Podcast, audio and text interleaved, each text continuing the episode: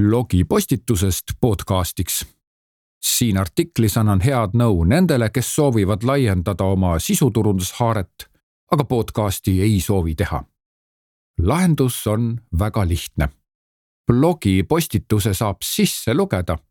see ei ole just podcast, aga mitte ka robothäälega loetud Postimehe artikkel inimese poolt sisse loetud tekst on dünaamiline ja voolab palju paremini mõjub peaaegu nagu podcast.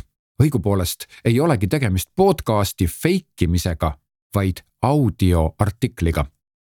miks on vaja audioartiklit? kui audioartiklid siduda kokku, nimetades nad podcastiks, siis saab nad laadida podcasti majutusse sealt edasi saavad inimesed kuulata sinu blogi ka näiteks hommikusörgil või hommikuse munapraadimise juurde audioartikkel suurendab sinu blogi ulatust ja need, kes otsivad asjalikku ja informatiivset podcasti, leiavad muuhulgas üles ka sinu audioartiklid.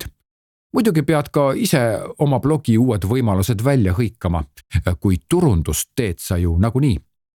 kuidas toimib podcast ja kuidas saab audioartikleid panna samamoodi tööle? podcastide distributsioon põhineb RSS voo jagamisel faile keegi ei liiguta. jagatakse pidevalt uuenevat RSS faili, kus on kirjas mp3 faili asukoht podcasti majutuse teenuses.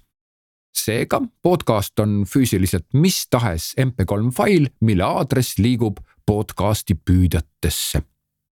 audioartikkel sobib podcasti episoodiks väga hästi ja soovi korral saab kirjutada ka väikese sissejuhatuse selle kohta, miks on blogipostitusega kaasas ka selle audioversioon.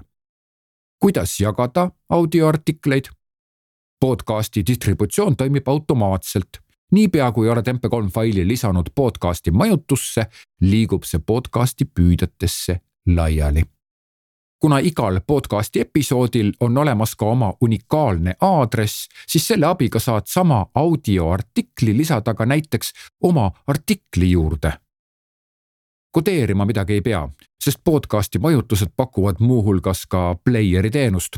see töötab sarnaselt Youtube'i video jagamisele. kas see on podcast või mitte? muidugi on viisakuse ja aususe pärast saab alati juurde mainida, et tegu on blogi audioversiooniga. kuulatav jutt on nauditav ning ei sisalda formaalseid elemente, mis häirivad. kas igast blogist saab teha podcast'i? no toidublogiga on natuke tegemist, sest kui kirjeldavat juttu on vähe ja koostisosade loetelu kole pikk, siis on igav kuulata. samas kui toidu kirjeldusse lisada natukene isuäratavat valmis toidu kirjeldust, siis võiks ju päris lahe tulla. poliitiline blogi? miks ka mitte? spordiblogi? muidugi. kirjandusblogi? loomulikult. elustiiliblogi? selge see. igast blogist saab teha podcast'i. kes lugema hakkab? mina muidugi miks ma siin siis ikka pikka juttu kirjutan ja kedagi teist müün kui minu hääl ei sobi, siis vali, keda tahad. mina pakkusin välja vaid hea idee, kuidas oma sisuturundushaaret laiendada. kokkuvõtteks, põhimõte on üks, sinul on sisu ja küsimus on selles, milline on selle sisu kasumlikkus. mida laiemalt sisu levib, seda kasumlikumaks see sinu jaoks tuleb.